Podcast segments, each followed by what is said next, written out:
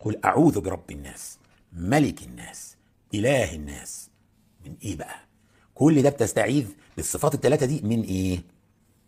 من شر الوسواس الخناس الذي يوسوس في صدور الناس من الجنة والناس. تستعيذ بالله من أخطر شيء في الدنيا. من الوسواس. مين بقى الوسواس ده؟ ارجع بقى للكتاب تاني ما انت قريت 113 سورة لو انت ناسي ارجع بقى للي قريته وشوف مين اللي بيوسوس فستجد. فوسوس لهما الشيطان اللي هو إيه؟ في سورة الأعراف. لهما اللي هم آدم وحواء.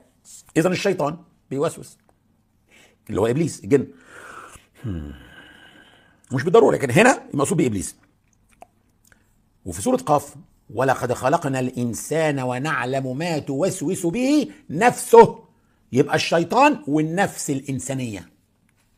النفس اتكلمنا عنها كتير وقلنا إن الشهوات لما بتضغط القلب لازم يكون مستعد بإنه يبقى مشحون بالإيمان في كل المشاعر بتاعته فيواجه هذه الوسوسة بنجاح ويقدر يتغلب عليها. وما يقعش في الحرام. الشيطان بقى ده, ده بالنسبة للنفس. لكن النفس لما القلب يكون ضعيف ومش مشحون بالإيمان بيستسلم ووسوسة النفس بتسيطر عليه على طول. الشيطان بقى ربنا حذرنا منه. قال لنا إيه؟ سورة الأعراف. يا بني آدم لا يفتننكم الشيطان كما أخرج أبويكم من الجنة ينزع عنهما لباسهما ليريهما سوآتهما. إنه يراكم هو وقبيله من حيث لا ترونهم. إنا جعلنا الشياطين أولياء للذين لا يؤمنون. يبقى الوسواس سواء من الشيطان أو من النفس الأمارة بالسوء بيضرب في صميم الدين عند الإنسان. لا يفتننكم الشيطان كما أخرج أبويكم من الجنة. ده يعني الشيطان ممكن يبقى سبب في دخولنا النار. أهو ربنا بيحذرنا. ينزع عنهما لباسهما ليريهما سوآتهما. إنه يراكم هو وقبيله من حيث لا ترونهم.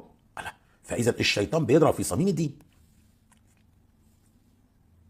إزاي بقى بيعمل إيه؟ الشيطان بيعمل إيه؟ ربنا قال في الأعراف عشرين فوسوس لهما الشيطان ليبدي لهما ما وري عنهما من سوآتهما وقال ما نهاكما ربكما عن هذه الشجرة إلا أن تكونا ملكين أو تكونا من الخالدين.